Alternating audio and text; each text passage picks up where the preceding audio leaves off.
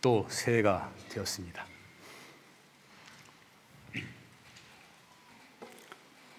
나이가 드니까 한 해가 너무 빨리 가는 것 같아서 나이만 먹고 공부는 안 되고 참 부끄러운 마음입니다. 아, 올 새해에는 여러분 모두가 다 일단 다들 건강하시고 건강이 기본인 것 같아요. 건강이 기본이고 그 건강한 기본 하에서 우리가 공부를 하던 세상의 뜻을 이루던 다 할 수 있는 것 같습니다. 다들 건강하시고 집안이 화목하시고.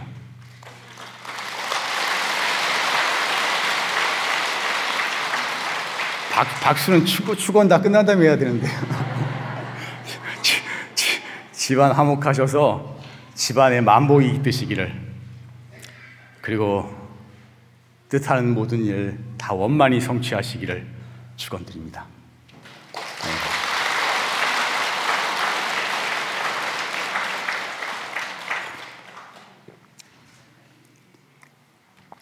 제가 이 말 안 하려고 했는데 개인적으로 제가 이 법회에서 법문한 게 만으로 8년이 넘어갑니다. 원래 한, 1, 한 1년 정도만 하고 끝내려고 했었는데. 그런데 아 이렇게 법문을 했는데 저 개인적인 금, 올해 올해 소망이랄까 목표는 이제 깨치지 못하고 하는 어리석은 중생의 마음에 사는 법문은 이제 그만하고 깨쳐서 망상을 제한 선지식으로서 법문할 수 있는 한 해가 되기를 바랍니다.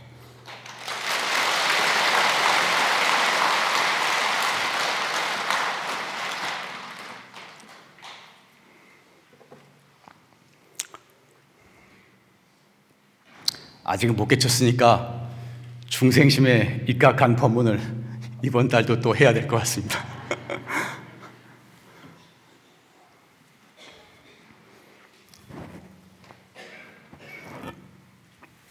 아까 축원에 가정이 화목하고 가정이 화목하고 만복이 깃드시기를 바란다고 그런 말씀을 드렸는데 오늘은 그 가정이 화목해야 만복이 들거든요. 그래서 가정이 화목해야 되니까 화합에 대한 법문을 좀 해보려고 합니다.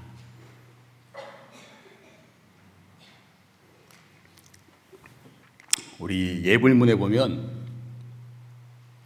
제- 승가야중이라는 말이 나오죠. 승가야중, 시방삼세 제망차례, 상주일체, 불타야중, 달마야중, 승가야중 이렇게 되어 있습니다. 근데 승가야중은 승가라는 말이 원래 어느 개인 스님을 말하는 게 아니고 그 불교 불교 단체, 불교 교단 전체를 이루는 말입니다. 불교 교단. 그래서 원래 이 대승불교에서는 승가에 비구 비구니만이 아니고 우바세 우바니 그러니까 이제 신심 있는 남자 신도나 여자 신도까지도 포함을 했었어요 대승불교에서는. 근데 이 승가는 그 인도의 상가라는 말에서 나왔습니다. 상가라는 말을 소리를 번역해서 그 하다 보니까 승가로 번역을 한 거예요. 근데 이게 원래 뭐 어떤 공화국이라든지 조합을 뜻하는 공동체라는 의미가 됩니다. 공동체. 공동체를 갖다가 나중에 이제 불교 교단을 지칭하는 말로 상가라는 말이 쓰이게 됐습니다. 근데 이 공동체를 뜻하는 말이기 때문에 이 상가는 근본적으로 화합의 뜻을 가지고 있는 것입니다. 공동체는 화합해야 되거든.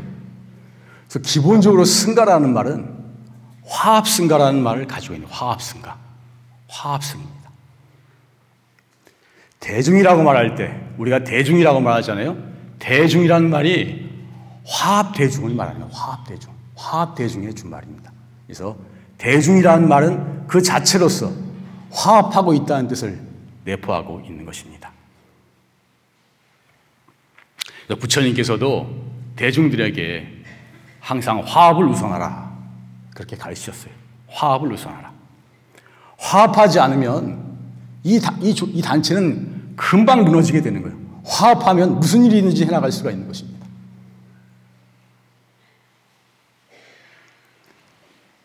스님 세계는 물론 그렇지만 승단도 그렇지만 가정도 마찬가지인 것입니다. 가정도 화합하지 않으면 화합하지 못하는 집안은 유지도 안 돼요. 맨날 싸우고 사니 못 사니 그렇게 사면은 가정도 금방 무너지는 것입니다. 화합을 근본으로 하는 것입니다. 그래서 가화 만사성이라 집안이 화목해야 모든 일이 만사가 다 이루어진다. 이런 말이 있게 되는 것입니다. 그래서 오늘의 주제를 오늘은 화합에 대한 이야기를 하는데 그 화합을 어떻게 해야 하느냐? 부처님 법으로 화합하라. 제가 오늘 제목은 부처님 법으로 화합하라. 그냥 화합하는 것이 아니고 부처님 법으로 화합하라.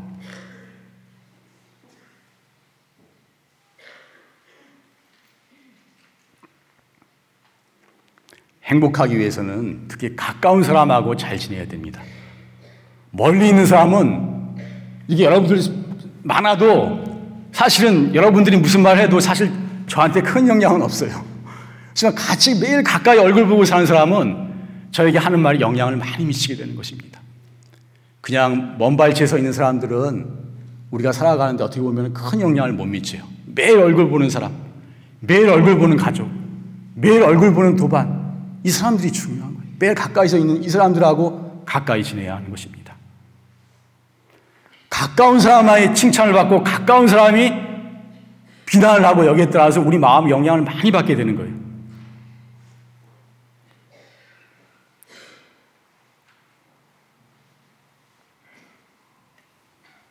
매일 우리가 가족을 얼굴을 보고 매일 옆에 도반을 얼굴을 보면 그 매일 얼굴 보는 사람이 얼마나 소중한 인연이겠어요.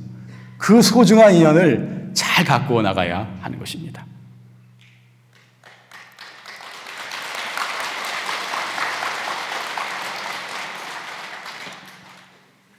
저는 결혼을 안 해가지고 가정 이런 건 잘 모르는데 어떻게 신도들 얘기를 좀 보면은 원수같이 지내는 가정이 많아요. 의외로 많아요. 여러분들 중에서도 꽤 있을지 몰라요. 부부간에도 원수같이 지내는 사람도 많고, 형제간에도 원수같이 지내는 사람이 의외로 많다는 것을 제가 알았어요. 그리고 부모 자식 간에도 반 원수같이 지내는 사람들 제가 여러 번 봤어요. 이 가정의 화합이 정말로 중요한 것입니다. 근데 보살님들 얘기를 들어보면 원수라고도 안 그러더라고요. 왼수라 그러대, 왼수, 왼수, 왼수. 나 그런 말 여러 번 들었어요. 왼수. 에이, 저놈이 뭐 왼수 그러는데. 왼수라 그러더라고, 왼수. 거사인들도 왼수라 그러는지 모르겠는데. 오늘 화합의 법문을 잘 들으시고, 집에 들어가서는 그 왼수의 손도 좀 잡아보고, 그렇게 화합하는 방향으로 올 한 해를 지냈으면 좋겠습니다.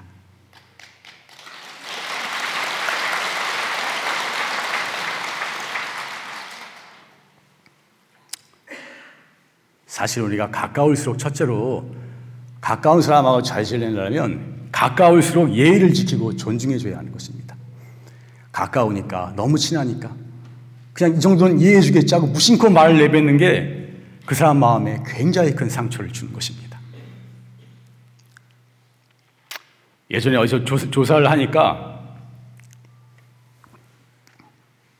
뭡니까? 아내들한테 남편한테 제일 바라는 게 뭐냐? 그 조사를 냈대요. 그러니까 남자들한테 물어봤대. 아내가 제일 원하는 게 뭘 것 같냐? 그러니까 대부분이 돈 많이 벌어달라는 걸 원할 거라고. 그래 답을 했다는데 아내는 그렇지 않대. 돈이 아니고 돈은 여러 단계 미치고 가장 아내가 원하는 건 남편이 자기를 존중해 주기를 바란다 하는 게 첫 번째 답이었대요. 존중해 주기를 바란다. 존중해 주고 인정해 주기를 바라는 것입니다. 이해해 주고 관심을 가지고 공감해 주기를 바라는 것입니다. 사실 제가 법문하면서도 집집마다 부처님이 계시니 우리의 부모와 우리의 형제와 우리의 남편, 아내, 자녀, 아들, 딸이 다 부처님입니다. 그 부처님들을 받들고 존중합시다. 이런 법문 한 적 있죠? 기억나세요? 왔다 안 왔다는 사람 잘 모르겠지만 사실은 우리가 내가 한 번 예전에 했지만 우리가 부처님 공부를 공부를 하고 수행을 하는 것은 내가 큰 스님이 되고 선지식이 돼서 대접받으려고 하는 것이 아니라 모든 사람, 모든 생명 다 부처님처럼 존중하고 대접할 수 있기 위해서 이 공부를 하는 것입니다. 부처님 공부를 바로 하는 사람은 모든 사람을 모든 생명을 다 부처님처럼 존중할 수 있는 사람이 되어야 하는 것입니다. 그렇게 되어야 공부가 완전히 다 된 사람인 것입니다.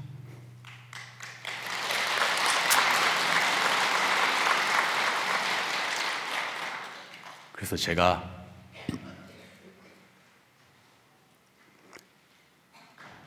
처음에 결혼한 사람한테 남편을 부처님처럼 존중하고 섬기고 아내를 남편은 관세음 보살님처럼 그렇게 존중하는 공부를 해라.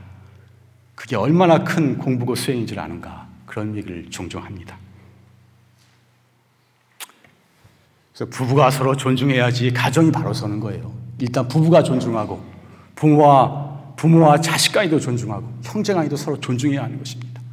우사람도 물론 존중해야 되지만 자기 자, 자식이 잔치라기라고 해서 절대로 함부로 대해서는 안 되는 것입니다. 바르게 인도하기 위해서 때로는 엄격함이 필요하기도 하지만 근본은 존중하는 마음의 바탕 하에서 대해야 하는 것입니다. 모두가 부처님이기에. 그래서 부부가 서로 존중해야 가정이 바로 서고 아이들도 이를 배우고 자라게 돼서 행복한 가정이 이루어질 수 있는 것입니다. 아이들한테 참 중요한 교육이 되는 거예요. 서로가 존중하는 모습을 보여주는 것이 자녀들에게도 큰 교육이, 큰 수행을 가리키게 되는 것입니다. 지난번에 얘기했는지 모르겠는데 어떤 보살님이 절에 갔다가 스님에게 법문을 듣기를 남편이 부처님이니까 남편을 부처님처럼 생각하고 매일 남편한테 큰 절을 올리라고. 아, 그래서 그 보살이 몇 번 그 법문을 듣고 진짜로 실천을 했대요. 남편한테 큰 절을 했대. 요즘은 하기, 예전엔 몰라도 요즘 시대는 하기 힘든데 했대요. 남편이 처음에는 아, 이, 이 여자가 좀 미쳤나. 하다가 몇 번 계속 그러니까 당황하다가 나중에는 이제 앉아서 받기 미안하니까 같이 맞절 비슷하게 하다가 또 계속하니까 진짜로 맞절을 하다가 그래서 매일 부부가 서로 맞절을 했대요. 이 겉모습이 맞절이지만 이걸 부부가 매일 맞절을 해보세요. 서로 존중하는 마음이 생기게 되는 것입니다. 남들 보기에도 참 좋은 것입니다. 그러니까 서로 서로 무시하고 그러던 마음이 없어지고 서로 존중하고 이해하는 마음이 생겼다는 거예요. 그러니까 가정이 참 화목하게 되고 행복하게 잘 되었다. 이런 말을 제가 들은 적이 있습니다. 이것이 우리는 화두를 근본으로 하는 참선 수행을 근본으로 하는 도량이지만 사실은 이러한 것들이 진짜 수행인지도 모릅니다. 때로는 화두보다도 이런 것이 더 중요한 수행일 수도 있다 하는 생각을 저는 가지고 있습니다.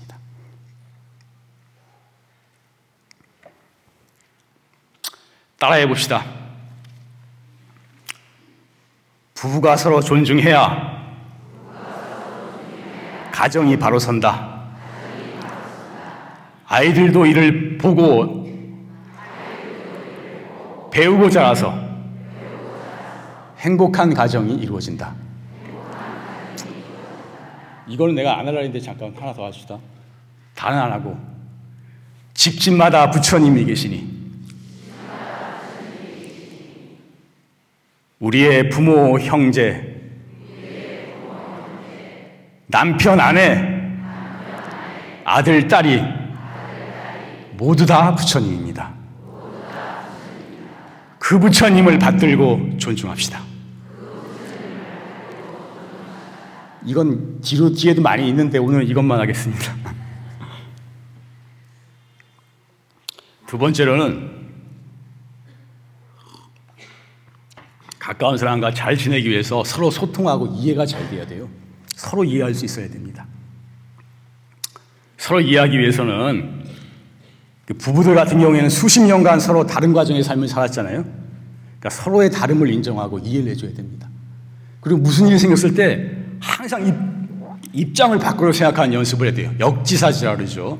다른 사람 입장에서 생각해 보는 노력을 많이 해야 되는데 그것도 큰 공부입니다.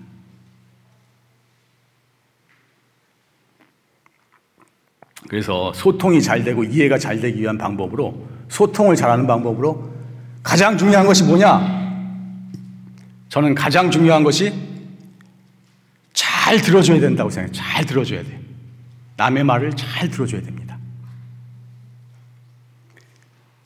상담할 때도 다른 사람이 어려움이 있어 상담하러 오면 상담하는 사람 말 안 듣고 내 말만 하면은 내가 열심히 얘기를 잘해서 상, 하면은 설득이 잘 될 것 같죠?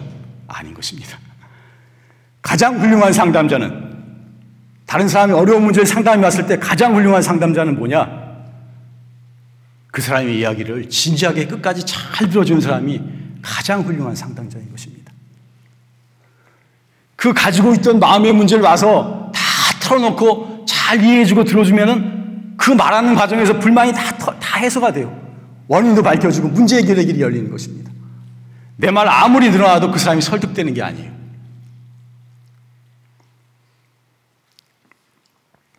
지난번에 어디로 내 통계로 나왔는데 협상을 잘해서 협상에서도 성공하는 사람이 어떤 사람이냐? 통계를 보니까 자기 말을 잘하는 사람이 협상에서 성공하지 않아요. 자기 말은 조금만 하고 남의 말을 잘 들어주는 사람이 성공하는 것입니다. 이건 지금 그 현대 현대 그 과학적인 조사에 의해서도 증명이 되고 있는 것입니다.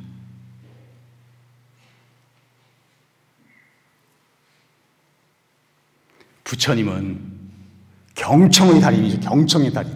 잘 들어주는데 잘 들어주기로 부처님만 한 분이 없는 것입니다. 남의 말 잘 들어주기로 부처님만 한 분이 없는 거예요. 경전을 읽어보면 부처님이 얼마나 경청의 달인이었는가 하는 것을 느낄 수가 있습니다. 경청의 달인.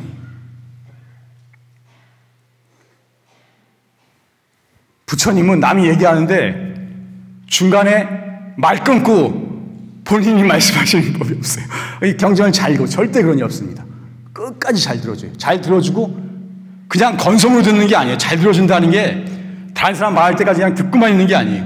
진지하게 공감하는 것입니다. 그 사람 말에 공감하고 내용이 묻는 말에 대해서 아 이런 뜻이냐고 물어보고 질문도 던지면서 그 사람 말 이해하는 것입니다. 그리고 마지막에 부처님 가면 요약을 합니다.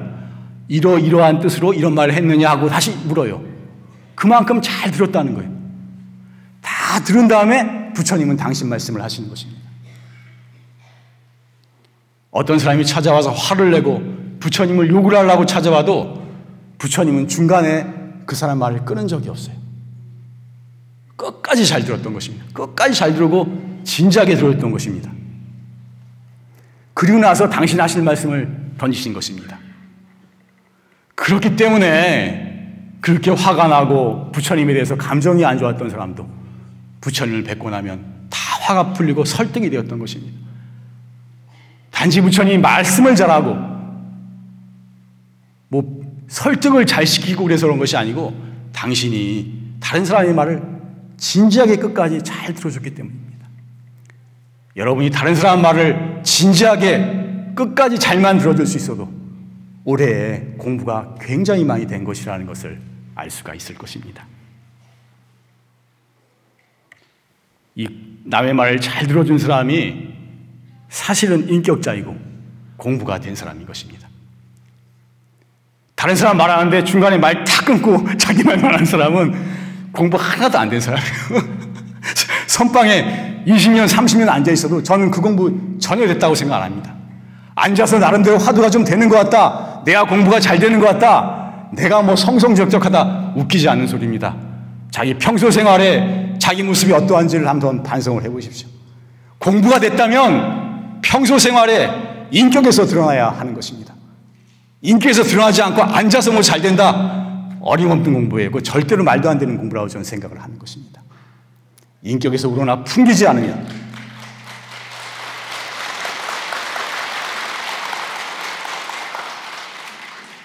이 공부 헛한 것입니다.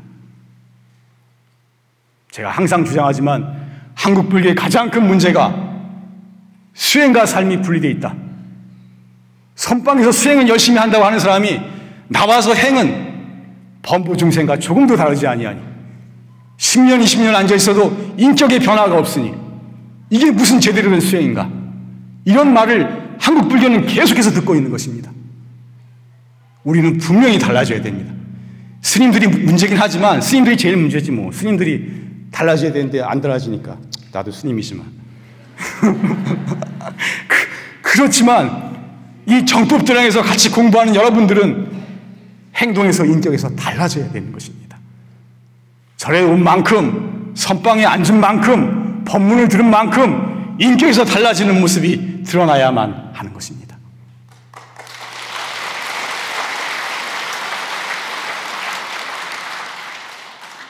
나는 사실 지금 하는 말이 준비해온 말이 아니거든요. 하다 보면 내 평소 평소 소신이 자꾸 나오는데 오늘 하려고 한 얘기는 엄청 많은데 이거 한 절반을 절반이로 줄여 줄여야 될 것 같아 지금 너무 많이 해도 지겨우니까.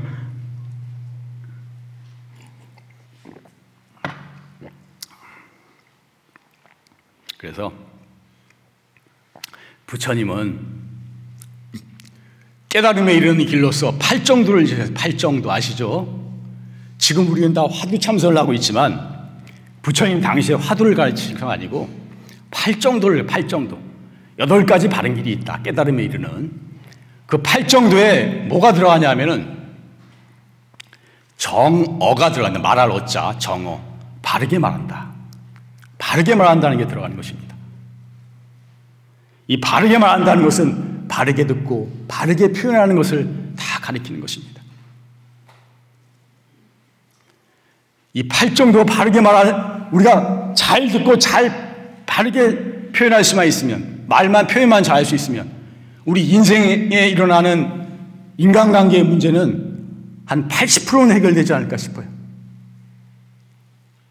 이 팔정도 바르게 말하는 것이 팔정도는 사실 우리가 부처님 같이 깨달음에 이르는 길이면서도 정말 부처님이 되어야만 이런 길을 행할 수 있지 않을까 하는 생각을 하는 것입니다.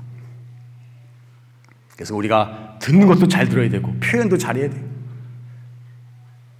제가 표현을 잘하자 그러니까 표현을 말을 잘하자는 말 표현을 뭐 미사여구를 하고 술술 청산유수 같이 잘하고 그런 말이 아닙니다. 제가 말을 표현을 잘하지 않은 것은 진심을 담아서 자신의 마음을 진심을 담을 말을 갖다가 말투가 떠듬떠듬하고 어눌하더라도 진심을 담아서 그 말을 표현할 수 있어야 하는 것입니다. 특히 뭐 가까이 있는 가족이라도 그 사람 마음을 몰라요. 아, 내 속마음 이러니까 알아주겠지. 이렇게 생각하면 안 됩니다. 표현할 건 해야 돼요. 미안하다. 고맙다. 사랑한다. 이런 좋은 말들은 진심을 담아서 표현할 줄 알아야 하는 것입니다. 그래서 부처님은 제가 정의를 내리기를 부처님이란 어떤 분이냐? 부처님은 바르게 생각하고 바르게 말하고 바르게 행동하는 분이다.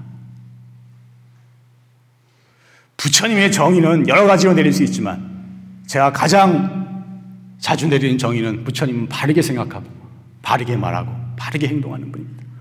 바르게 생각하고 바르게 말하고 바르게 행동할 수 있으면 그것이 부처로서의 완성이 이루어지게 되는 것입니다.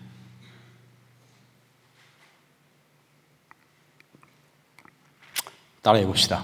부처님은 바르게 생각하고 바르게 말하고 바르게 행동하는 분이다. 바르게 생각하고 말하고 행동하는 것은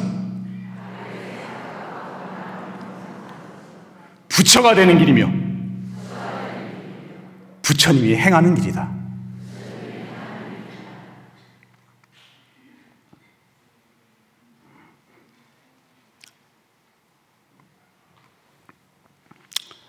그래서 제가 뭐 가정 화합을 위해서 다른 얘기도 좀 할 게 좀 더 있었는데 오늘은 생략하고 그런 건 나머지 부분은 다음에 언제 기회 해야 될 것 같습니다. 그래서 그 보면은 동화 속에 신데렐라 얘기가 나오잖아요. 동화 속에 신데렐라. 신데렐라 얘기가 나오는데 신데렐라는 왕자님하고 결혼하면 해피엔딩으로 동화는 끝납니다. 그걸로 끝나요. 해피엔딩 거기서 끝나. 근데 인생이 그래요. 아, 저, 저 여자랑 결혼만 하면 엄청나게 행복할 것 같고, 저랑 저랑 결혼하면 엄청나게 행복할 것 같죠. 다, 다, 다, 다 착각이에요. 얼마 못 갑니다. 진짜 해피엔딩으로 끝나면 결혼한 후에 서로가 얼마나 존중하고 이해하느냐. 거기에 달려 있는 것입니다. 출가도 하면 도가 다 되는 게 아니에요. 출가에서도 얼마나 대중하고 잘 지내는가. 얼마나 화합하고 잘 지내는가. 얼마나 간절하게 수행하는가. 거기 가서 거기가 시작이거든.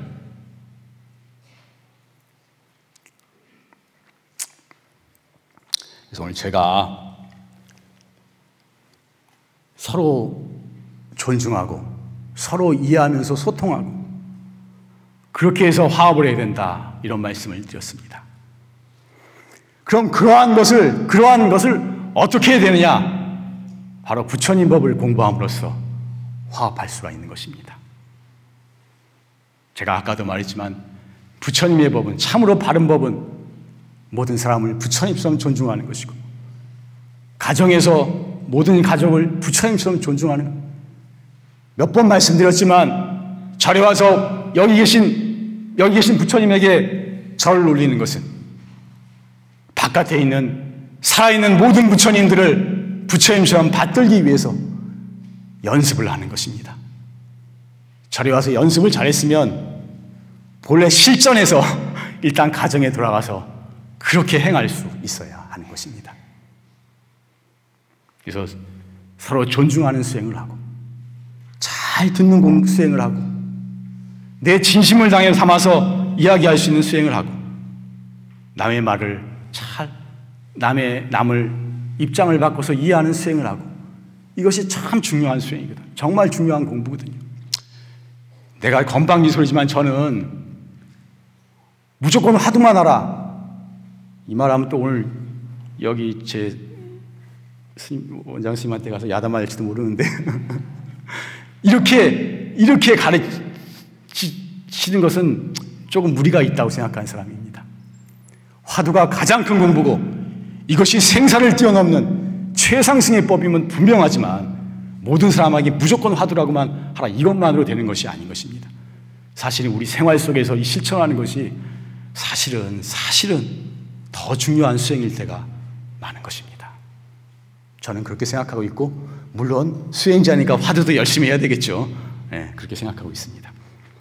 서로를 존중하는 수행을 하고 잘 듣고 진심을 담아서 말하는 수행을 하고 다른 사람을 이해하는 수행을 하고 가족도 사랑하지만 너무 집착해서 올가매지 않는 그런 수행을 하고 부처님 법을 공부함으로써 부처님 법을 수행함으로써 가정이 화합할 수가 있는 것입니다.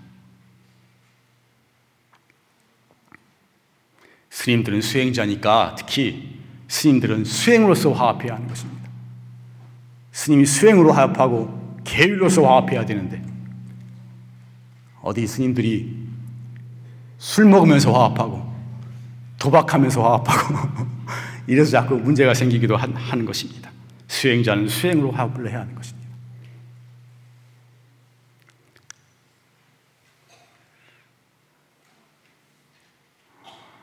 가족들이 다 같이 절에 와서 같이 부처님께 절하고 기도하고 법문을 듣고 선방에서 정진도 하고 좋은 절 명산대 차례 다니면서 순례도 하고 아시는 스님이 있으면 찾아가 인사도 드리고 차도 한 잔 마시고 이러면서 가족이 다 화합을 해야 하는 것입니다. 화합을 하는 그 중심에 부처님 법이 서 있어야 하는 것입니다. 여러분들은 이 용화사 오신 모든 신도님들은 반드시 이건 반드시 반드시 가족들을 다 불법으로 인도해야 하는 것입니다. 부...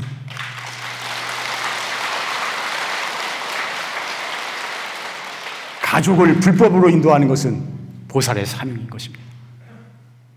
이 절에 나온 사람을 다 보살이 보살이 그 보살이 아니고 불보살 관세음 보살 같은 보살의 사명인 것입니다.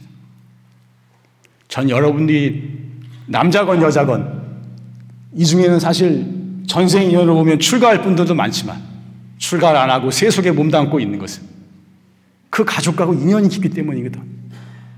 왜 그 가족의 인연, 인연이 깊으냐? 깊어서 몸담고 있냐? 그들이 부처님 법에 다 못 들어왔으니까 그들이 부처님 법으로 인도하고자 하는 그 원력으로 같이 그 가족과 금생을 한생 같이 살고 있는 것이 아닌가. 그렇게 생각할 때가 많은 것입니다.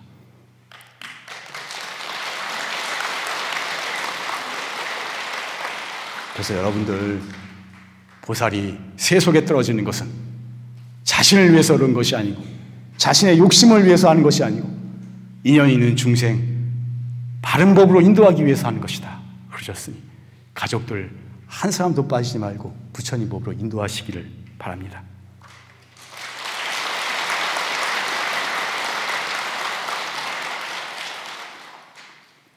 어떤 분은 가족 중에 어떤 사람이 시어머니나 뭐 형제나 어떤 사람이 교회 나오라고 그렇게 성화를 해서 괴로워 죽겠다고 그런 말을 하시는데 그런데 제가 진짜 말씀드리고 싶은 것은 이런 때 우리가 양보해야 할 것과 양보하지 말아야 할 것이 있는 것입니다. 물러서야 할 것과 물러서지 말아야 할 것이 있는 것입니다. 제가 평소에 항상 이 공부하는 사람은 지능 공부를 하자. 남한테 이길라 하지 말고 지능 공부를 하자. 손해 공부를 하자. 손해 보는 공부를 하자. 남한테 양보하는 공부를 하자. 이런 말을 해왔습니다. 또 그것이 공부하는 사람의 태도인 것입니다. 그렇지만 이 불법을 공부함에 있어서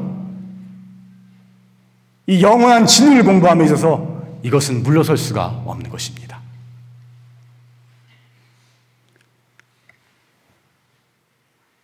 세상의 이해관계라 돈 좀 손해보는 거, 내가 좀 뭐 여러 가지로 미치는 거, 이런 건 양보를 하세요. 그건 양보를 하는 게 공부하는 사람의 길인 것입니다. 그렇지만 이, 이, 이 영원한 세계를 공부하는 이것은 함부로 물러서서는 안 되는 것입니다. 일시적으로 좀 물러서는 것 같아도 절대로 바꾸, 그 물러서서는, 끝까지 물러서서는 안 되는 것입니다. 영 가족 중에 누가 교회를 나오라고 막 성화를 하면은 영 안 되겠으면 한두 번은 가보세요. 한두 번 가보는 괜찮으니까. 한두 번 가보시고 내가 그러면 교회 두 번, 세 번 갈 테니까 용화사 한 번이라도 가서 법문을 들어보자. 이렇게 데려와 보세요. 교회 가서 목사님 설교를 듣고 영화 사서 이 법문을 듣고 그러면 지성이 있는 사람이라면 생각이 조금이라도 있는 사람이라면 어느 쪽이 더 진리에 가까운가? 본인이 판단하라고 하십시오. 저는 자신 있습니다.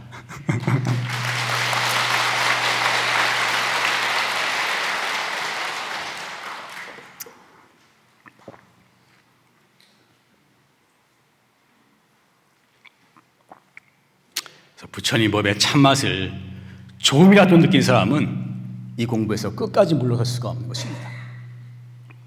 불교 믿는 사람들은 불자들은 나이롱 신도가 많아요. 이, 이 법문도 안 들, 법문 제대로 들은 신도가 얼마 없어요. 오늘 절에 가서 그냥 기복적인 불교만, 기도만 좀 하고 1년에 한두 번 초팔 등 들고 이러고 불자라 그러니까 신심이 없어. 확신이 없어. 불교가 뭔지 이게 얼마나 위대한 가르침인지 이런 거 몰라요, 그냥. 그렇게 사니까 언제든지 흔들린단 말이에요. 그러니까 뭐 집안에 좀 어려운 일 있으면 다른 종에서 꼬시면은 그냥 넘어가고 누가 좀 가자 그러면 또 금방 따라가고 개종이 쉬운 것입니다. 참으로 어리석은 것입니다.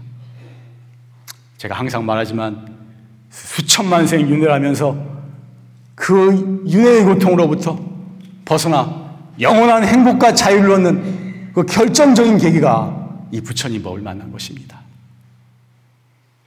그래서 부처님 법에 대한 확신이 있다면 자기 중심이 조금이라도 서 있다면 그것은 말도 안 되는 것입니다.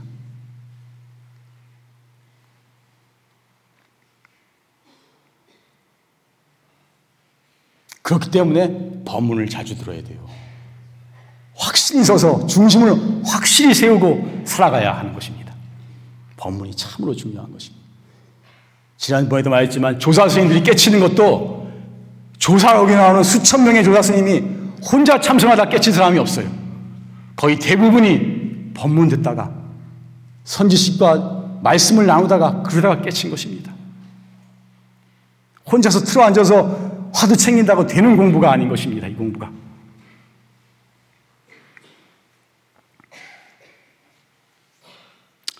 지장부살림 원력에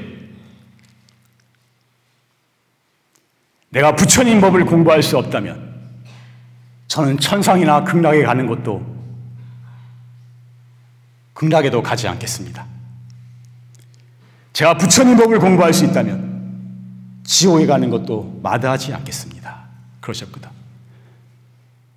다른 종교는 천당에 간다고 어떻게 하든지 천당에 간다 그러고 지옥, 지옥 에는 안 간다 그러지만 지장불사님은 너무나 큰 원력을 이렇게 말씀하시는 것입니다. 부처님 법을 공부할 수 없다면 극락이건 천당이건 가지 않겠다. 부처님 법만 공부할 수 있다면 저 지옥 끝, 끝이라 또 가겠다. 그런 원력을 세우셨던 것입니다. 불자는 이 공부가 얼마나 소중한지에 대한 확신을 가진다면 확신을 가지고 이 절에 나오고 인생을 살아가야 할 것입니다.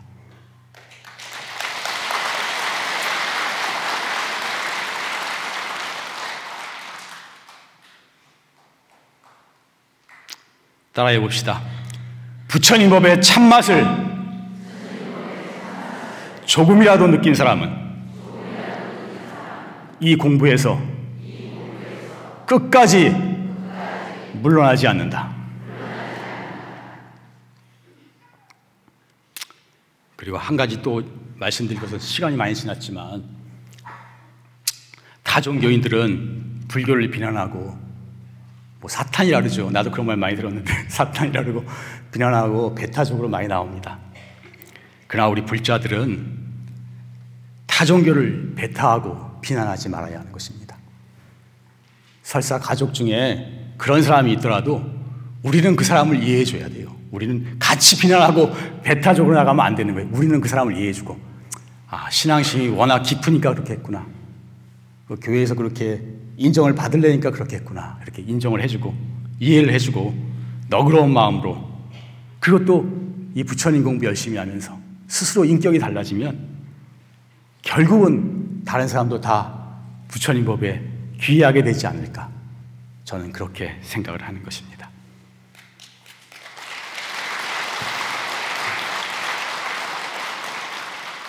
그래서 올해 오늘 법문은 우리가 올 한 해를 화합하면서 지내자. 가족하고도 화합하고 도반하고도 화합하고 가까이 있는 사람하고 항상 화합하면서 지내자. 그 화합의 중심에는 서로를 존중함이 있고 서로를 이해하고 서로를 소통함이 있다. 그 중심에는 또한 부처님 법이 있다. 부처님 법으로 화합하는 한 해를 보내면서 마음을 닦는 공부를 잘해서 참 공부에 큰 진전이 있기를 그렇게 발언합니다. 마치겠습니다.